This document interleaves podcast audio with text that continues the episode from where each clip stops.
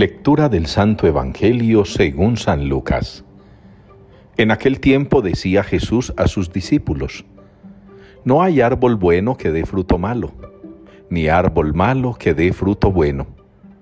Por ello cada árbol se conoce por su fruto, porque no se recogen higos de las zarzas, ni se vendimian racimos de los espinos. El hombre bueno, de la bondad que atesora en su corazón, saca el bien y el que es malo de la maldad saca el mal, porque de lo que rebosa el corazón habla la boca. ¿Por qué me llamáis Señor, Señor, y no hacéis lo que digo? Todo el que viene a mí escucha mis palabras y las pone en práctica. Os voy a decir a quién se parece. Se parece a uno que edificó una casa, cavó, ahondó y puso los cimientos sobre roca. Vino una crecida, arremetió el río contra aquella casa y no pudo derribarla porque estaba sólidamente construida. El que escucha y no pone en práctica se parece a uno que edificó una casa sobre tierra, sin cimiento, arremetió contra ella el río y enseguida se derrumbó desplomándose, y fue grande la ruina de aquella casa. Palabra del Señor. Bendito sea el Señor por siempre. Es la respuesta que nos une hoy en la liturgia al Salmo 112. Bendito sea el Señor por siempre.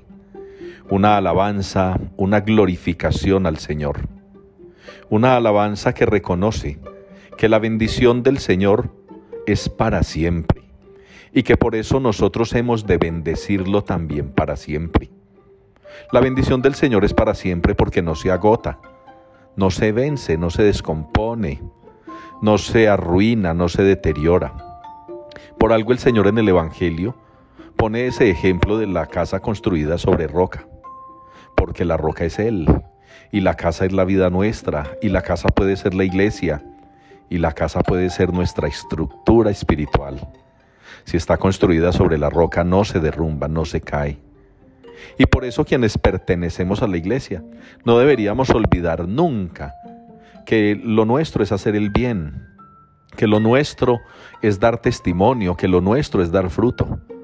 Mucha gente pertenece a la iglesia y se mete a grupos, y se mete a congregaciones, y se mete a consagraciones, y se mete a un montón de cosas, y pertenecen a muchos grupos y quieren trabajar en lo uno y en lo otro, pero de la estructura de Dios nada, de la roca que es Cristo nada.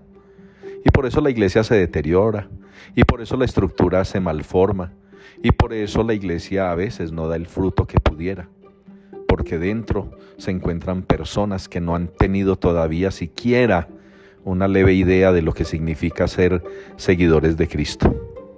Necesitamos construir sobre roca para que podamos bendecir al Señor por siempre y para que siempre contemos con la bendición del Señor. San Pablo, escribiéndole a Timoteo, se lo explica muy bonito, se lo explica bellamente y, habla y le habla a él de lo que significa Cristo y a qué vino. Qué bueno que nosotros entonces hoy, así como culmina San Pablo este pedacito del texto, al Rey de los siglos, inmortal, invisible, único Dios, honor y gloria por los siglos de los siglos. Lo digamos para Jesús el Señor, ese que sea bendecido por siempre, ese que nos bendiga siempre.